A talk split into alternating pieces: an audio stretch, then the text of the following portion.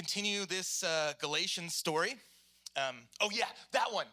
If you ever want to know more what's going on, there's your text, like it's like a text group blast type thing. It's not personally from Andy or personally from Nisha or Ryan. It's a text group that we all use.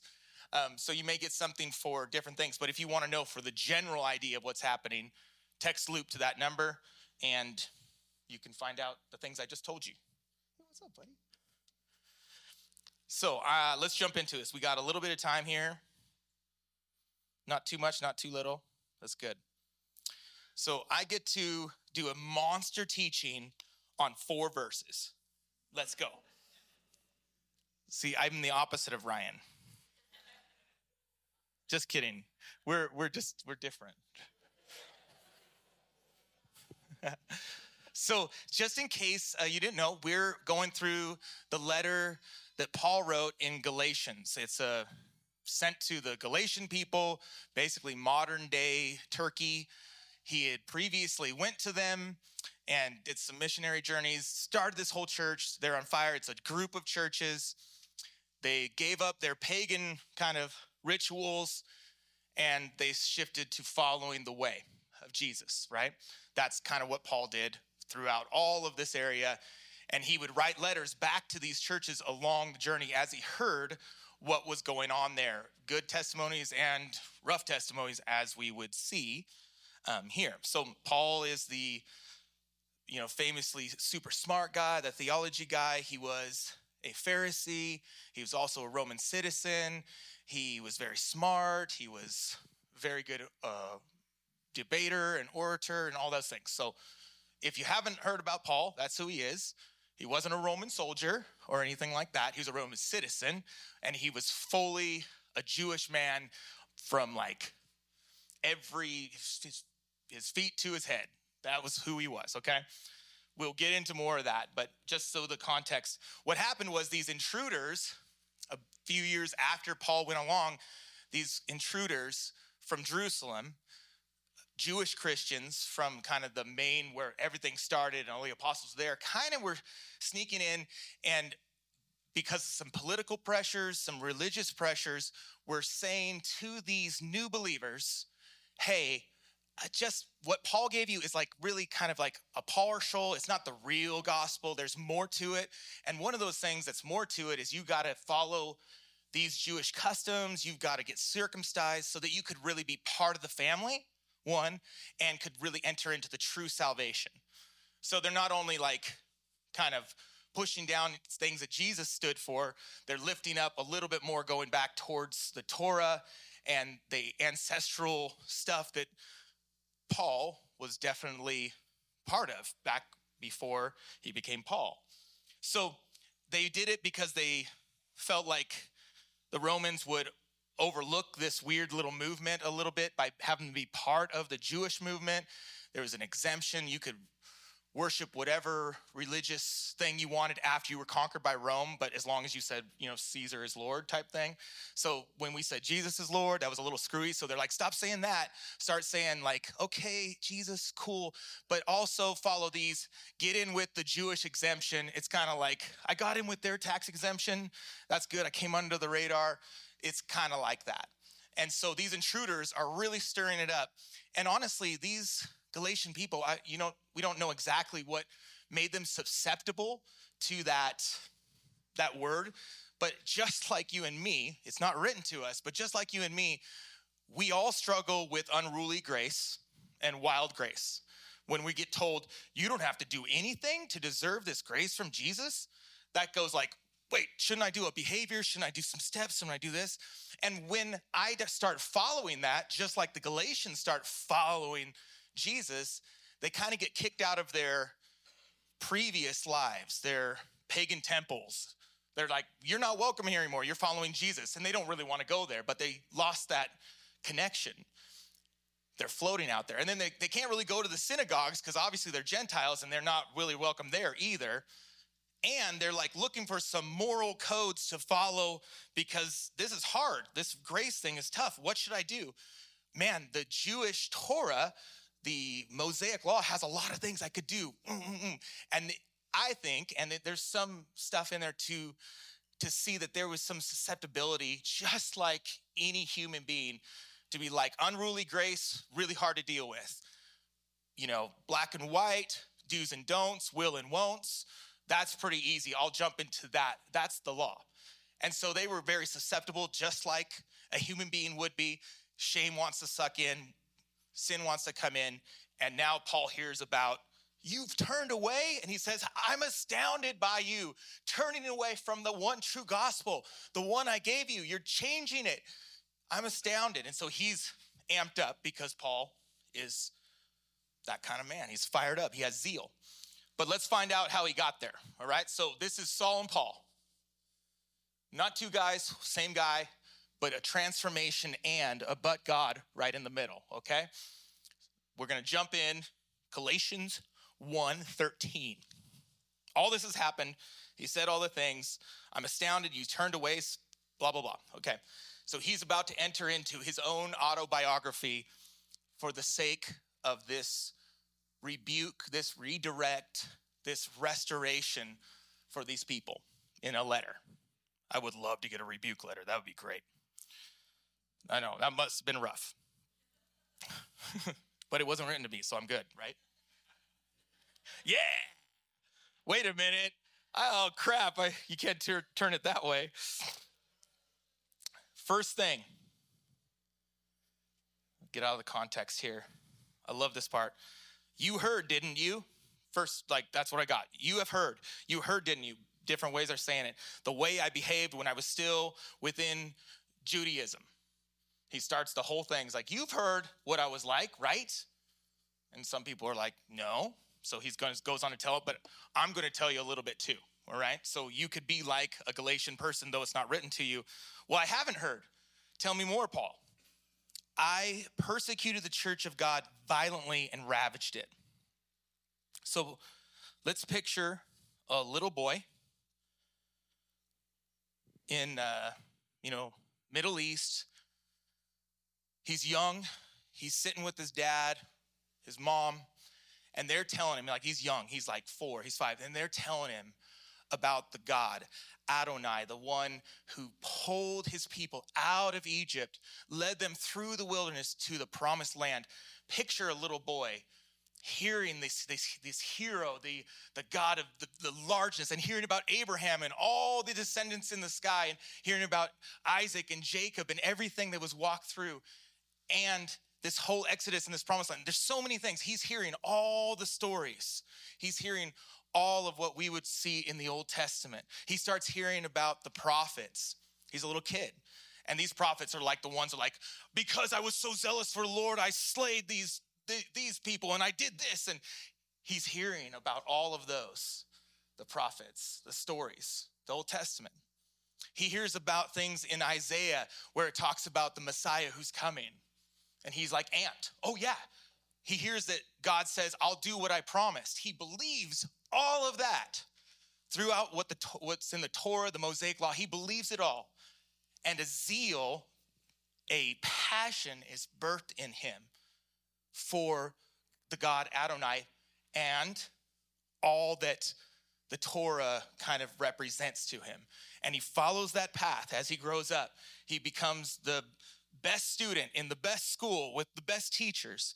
And he studies more and more and more and harder and harder this zeal and passion. And he starts believing, I'm much like those prophets of old. I will stand against anything that's going to uh, break the purity of the Jewish people, break the purity of the Torah.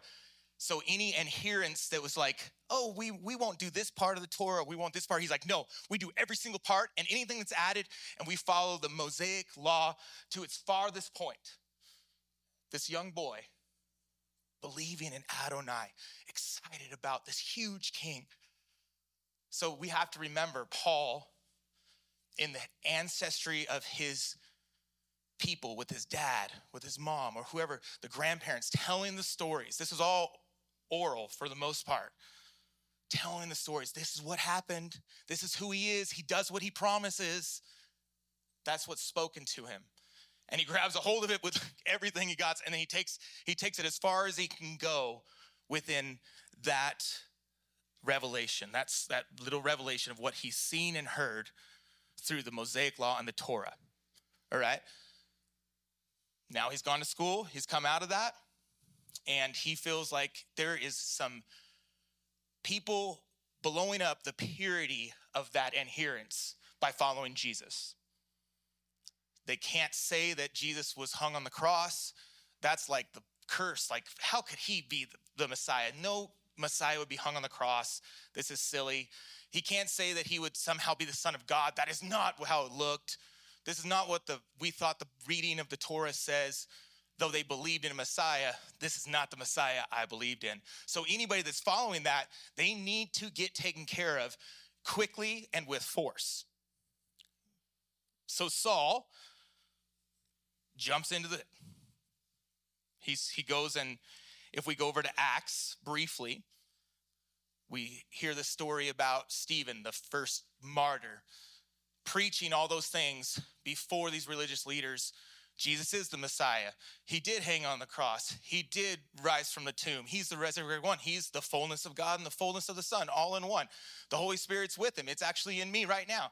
And they freak out. And they're not allowed to execute people. The Romans can do that, but they freak out anyways and they take him out to a field. And we jump in here. They yelled at him at the tops of their lungs. They are so angry that he would say these things. They blocked their ears. They, they ripped him out of there and they bundled him up out of the city and they stoned him. The witnesses laid their cloaks at the feet of the young man Saul, who's there witnessing it, and they stoned Stephen.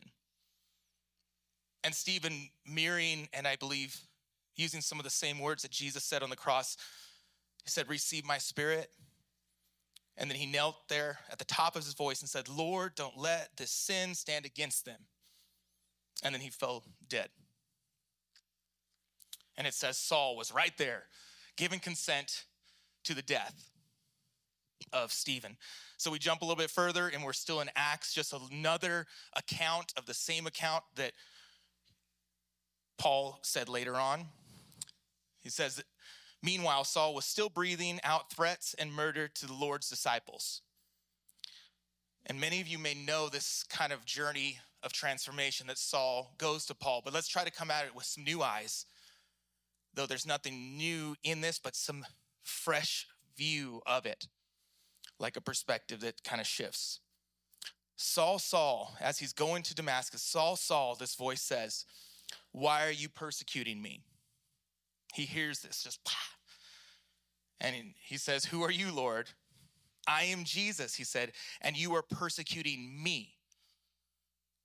But get up and go into the city, and I and I will be, and you will be told where you should go, what you should do next.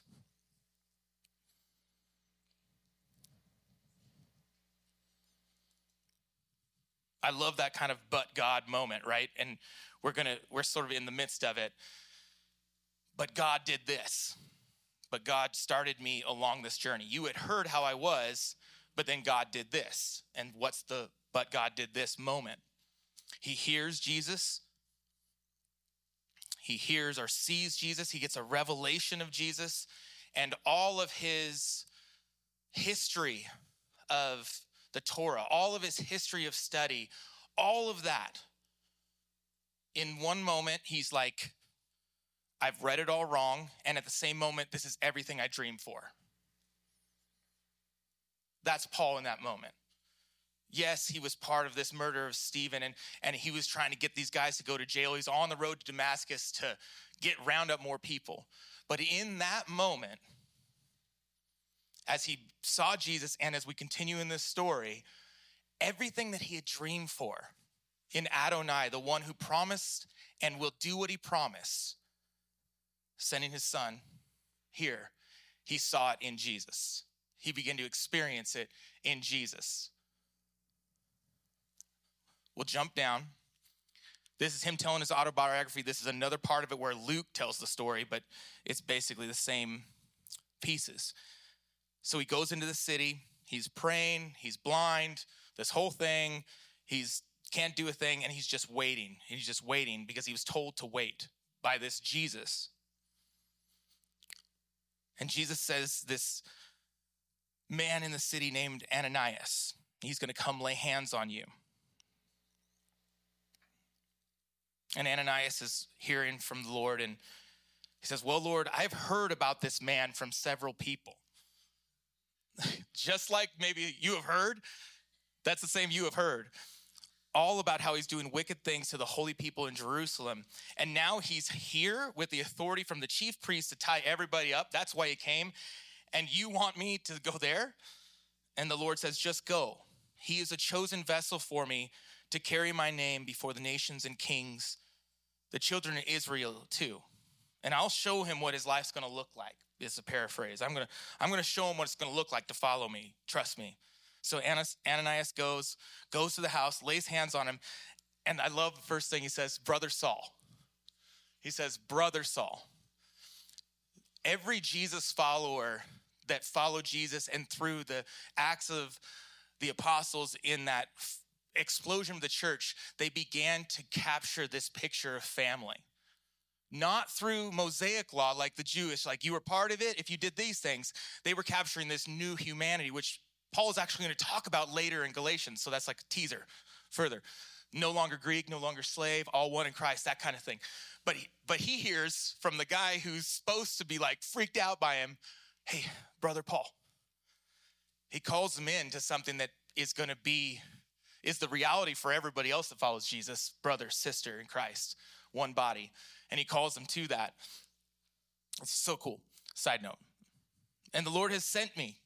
Yes, Jesus, the one who appeared to you on the road, is come as you were coming here, so that you may be able to see again and receive my Holy Spirit.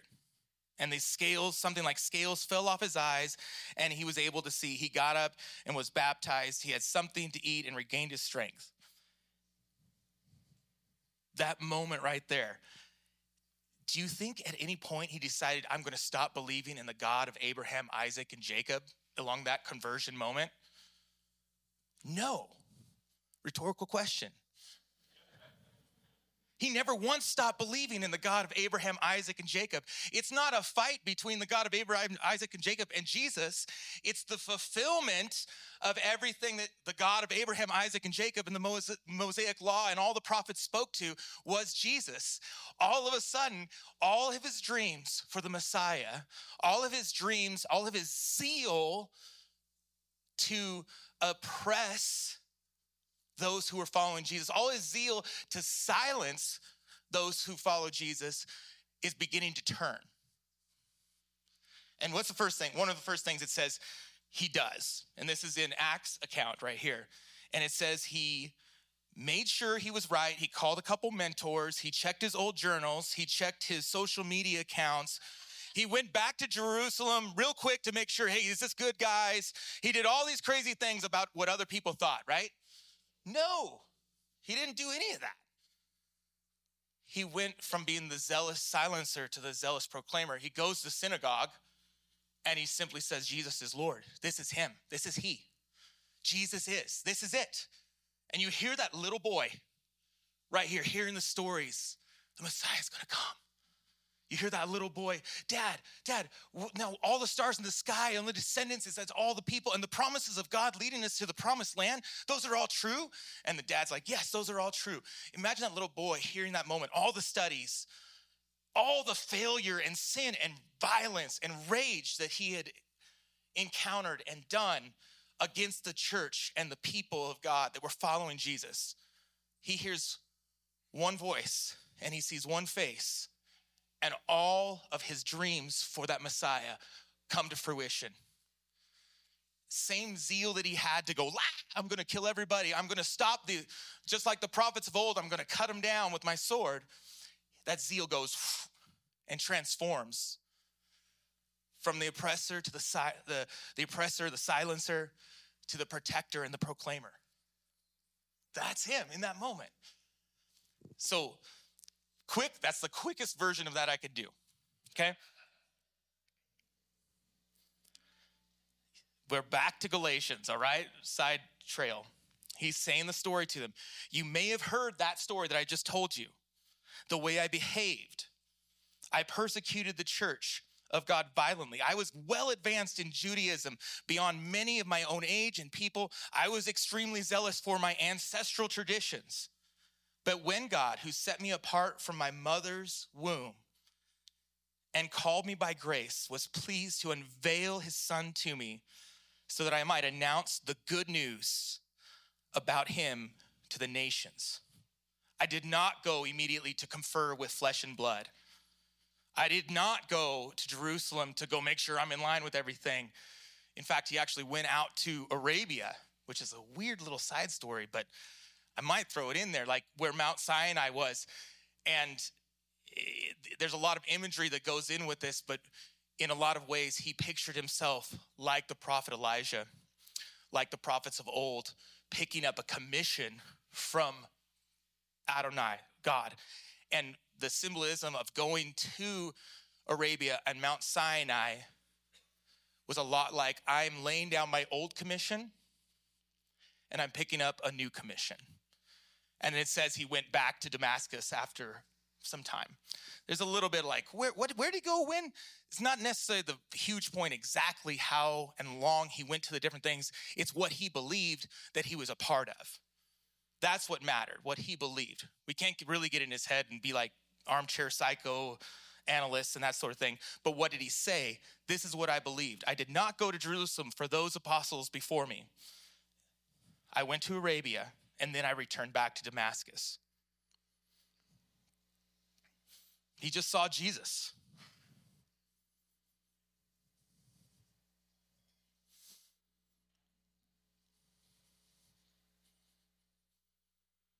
Hmm. So he stopped speaking zeal for the adherence to the Torah. He stopped fighting for the strict adherence to all the steps of Mosaic law.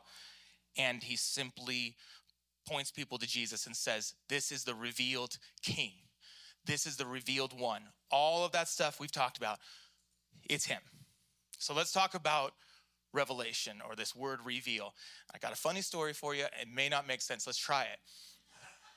So I'm working and building a house with my parents. And it's like, house is like, it's 900 square feet, but it's got vaulted ceilings, so it feels massive. And so we're we're building this little thing for my parents who are retiring, and it's taken like two years, and we do it really slow because we work on the nights and the weekends. Me and my brothers, we're doing the electrical ourselves, totally safe if you're the owner, apparently. And uh, my dad's doing a lot of electrical. I'm doing electrical. And the way it works is you do all the electrical, and then you put the drywall over it, right? You test it all out, and you put the drywall over it. We tested it all out, everything worked, and we put the drywall over it.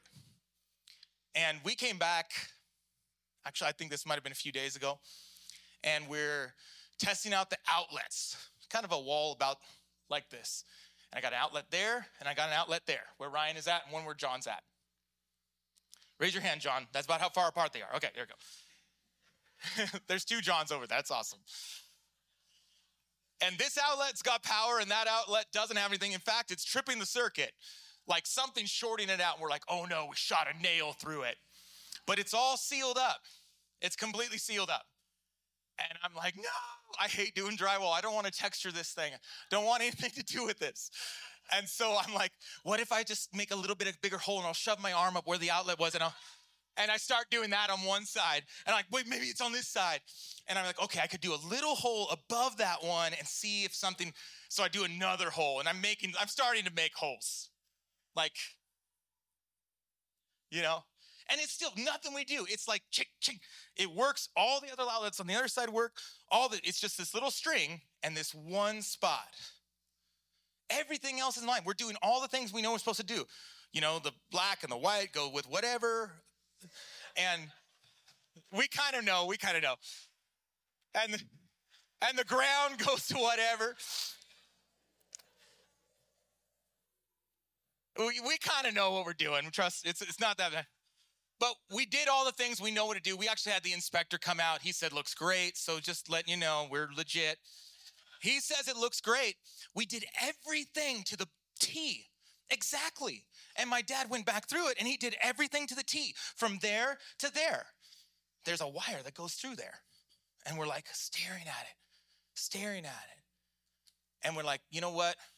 Maybe we have a picture of that wall before we put the drywall up. We got, we got to find out where that wire goes so we can rip it out, because that's the problem. we got to rip that out. We did everything right. We're totally fine. It did everything right. So we look for our pictures in our phone, which is fortunate we had one. And as I'm zooming in with my brother Eric yesterday, we're looking at it and we're like, eh, what's that? And we're like, what is that? About where Corey's at. Would you raise your hand, Corey? Okay, Ryan over here, right over here. And I'm looking real close. I'm like, I think that's another outlet behind the wall. What? And my dad's like, wait a minute, what? The drywall had covered up one of our outlets completely. So it wasn't hooked up and it was just shorting all inside there. And and this one was good. This one was good, but in between them was bad. Revelation is an interesting thing. Okay? We needed a picture. We needed it to be revealed to us. We did everything right. We did everything perfect from there to there. And we missed the whole picture. The entire picture, we mixed it. It never would have connected, it never would have worked. It would always lead to fire or or damage and demolition by Andy like here here here here punch a hole punch a hole. See, Paul this is not like a fight between the Old Testament and the New Testament and and uh, the God Adonai, this God of Abraham, Isaac, Jacob, and Jesus. Jesus is the reveal of this God in fullness, in form. He's the reveal, he's the peel back. That's the connection point. Everything going through that will work, everything going around it won't. All the Mosaic law, yeah, all right. All the things that Paul had fought for, you know, like the do's and don'ts and the will and the won'ts, all those things were close but that closeness would never have made the connection to be in the family of God, to be saved, to be free. And what that outlet represented in Jesus, the revealed Christ, was a gospel of grace. Good news. And he says that. That's what I was told I got to do. It was his grace and pleased in me that I might announce the good news. So why would he be so fired up at these intruders coming in? To be continued. Like that's really the rest of Galatians. I'm, I'm, I'm not joking. Like if I go too far, it's just going to be the rest of Galatians. But it's because of this autobiography, this story, this testimony that he experienced with Jesus that he saw the failings, the bankruptcy of all those steps that I know it's right, it's right, it's right, it's right. And maybe there's some good things in there. I shouldn't do this. The Mosaic laws don't do this and don't do this. And maybe there's some really great things in there.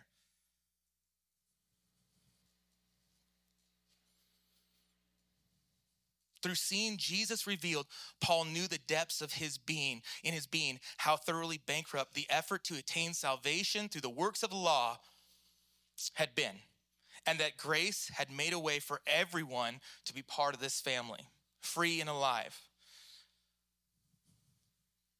So, why does this short little account mean so much right here? The conversion of Paul was a conversion, I think transformation is a better word. He's transformed. We have to have within our theology some idea that Jesus is the God, is the one that transforms us. But it's not like he's just making something up all of a sudden. Here's my friend Thomas, he's whatever, 30 something, right? And he's like, you know what? I'm going to figure you out right now. From here on out, figure out. No, from his mother's womb, Jesus knows who Thomas is and knows who he can be and knows what his strengths are and what his weaknesses are and loves him before all the stuff he's going to do. He knows him from his mother's womb. So the transformation isn't to some like, oh yeah, this is none of the ingredients are here, you know, it's no good, you know, and stuff. The transformation is back to your original identity in Christ. So let's just say Paul's transformation from Saul to Paul, going back to my mother's womb, he saw me, is what he says. Paul's convinced of this. He set me apart way back then. Even when I was a little kid believing in Adonai, he set me apart. Even those pieces that I thought uh, were the only thing, those weren't all terrible. Those weren't all the worst. I just missed a big piece Jesus. You may be in that spot. You can be like, I've got it, I've done it all, I'm in doing the things, and it's okay. You missed a big piece, Jesus. That's what Paul's wanting to say to the Galatians. Don't go away from that big piece. The whole context for this is Jesus. Everything centers on Jesus revealed for our enemies, the ones real and perceived. If you have a list and you've got your news feed and you're like, enemy of the faith, enemy of the faith, enemy of the faith, and you got this whole list, kind of been like, yeah, God will get him. Forgetting little boy, enemy of the faith, right here, little daughter, formed, innocent mother's womb, ready to do something and connect with Jesus, made to be connecting with Jesus that that transformation possibility is still there in every human being. It never went away because it wasn't just out of the blue, it was there from the beginning. And that's what the Paul story is trying to get us to. So if you got your list of enemies, okay, all right, you know, let's just turn that and do what Stephen said. I'm getting stoned. Don't hold this sin against them. Don't hold this sin against him. Just like Jesus said, don't hold this against him. And you know what? Jesus answered Stephen's prayer. Did he hold his sins of Paul against him and say, I'll never show myself to you? You know what? You'll have to work for it. He randomly met him, randomly met him on Damascus Road. He didn't hold it against him what he had done, nor will he our enemies. For our families, for our cities, for us, the same thing. He is the author of life. He knows us before we knew him hear these words He loves us before we screw up and after. He doesn't hold our sins over our head in some manipulation to change our behavior. And that's what Paul's trying to say. Don't go to behavior changing. Come through the gate of grace. And it's unruly, it's hard to understand, but Jesus will be there with you. He was always looking for ways to reveal these things to us and show us that there's nothing we can do to earn this love and acceptance. If there's anything of Paul's story, that's it right there. Paul's like, I did all the things and I still didn't earn the acceptance until I saw Jesus and he gave me acceptance. But here's the trouble there's another author out there, it's like a false author. Sin and brokenness just kind of gave place for it. And this false author, as compared to the author of life, who knows our identity because he made it in us, that false author of shame wants to find every one of your moments, every one of my moments that were terrible. Maybe pain or trauma done to me, or pain or trauma I've caused, sins I've committed against myself and the people around me, brokenness that's just in my family, just carrying on, whatever it may be, this dark place. That author wants to come in, just like the author of life is the perfecter of our faith, is Jesus. Hey, I'm going to write you right through the story of grace to you. This one comes in and says, I'm going to change your identity based on your worst. I'm going to write it on you. And you know, the only way you're going to get out of this, to get that shame lifted off and that terrible feeling, is you're going to figure out all the behavior techniques that you got to do to change. I'm going to help you. I'll help you along the way, this false author. I'll help you figure it out. I'll give you a list of do's and don'ts and wills and won'ts. I'll make it real black and white for you because that grace thing is really wild. I don't think you want to do that. We only gonna you're only gonna find this the, the false author saying this, you're only gonna find acceptance through correct behavior. And now you get why Paul was kind of fired up. Could I have the worship team come back up?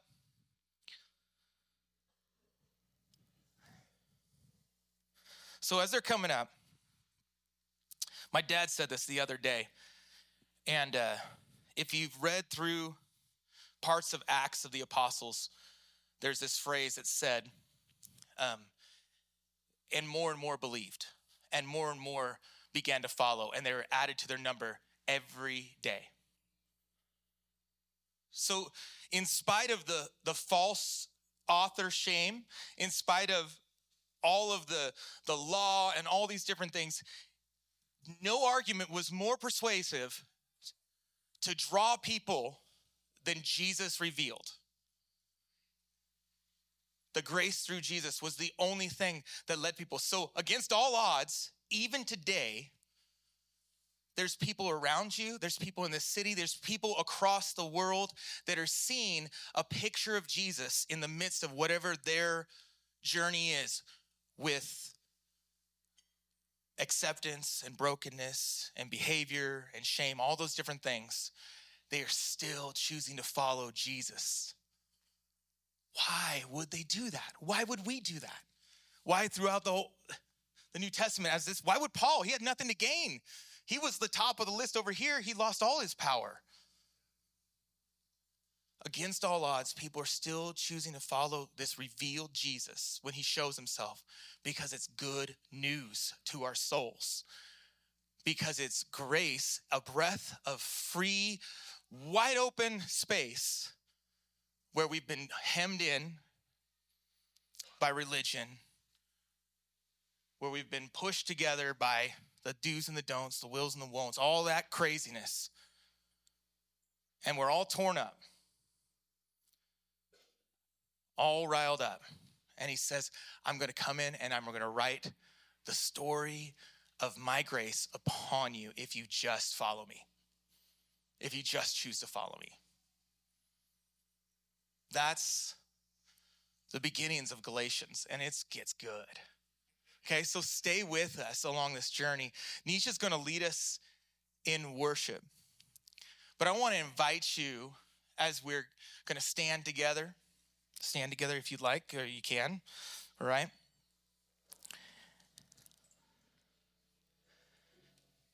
And we sing these songs because they're aligning ourselves with the truth about a grace that's been given to us. We sing these songs because they're igniting something in us that helps push back and rewrite those false self author stories that shame wants to say. Like, why are you here in this midst? You know you screwed up, and those people, they're great, they're perfect. We sing these songs so we collectively, as one body in Christ, get to push back on that. So take a few moments, maybe before you even start singing, let Nisha begin to sing over us and just experience the dream coming true of the Messiah who's come. That's the same yesterday, today, and forever. The same that was for Paul, same for the Galatians people, same for those enemies or our family or the city. He is Jesus revealed. He wants to show himself. Thank you, Jesus, for talking to us this morning.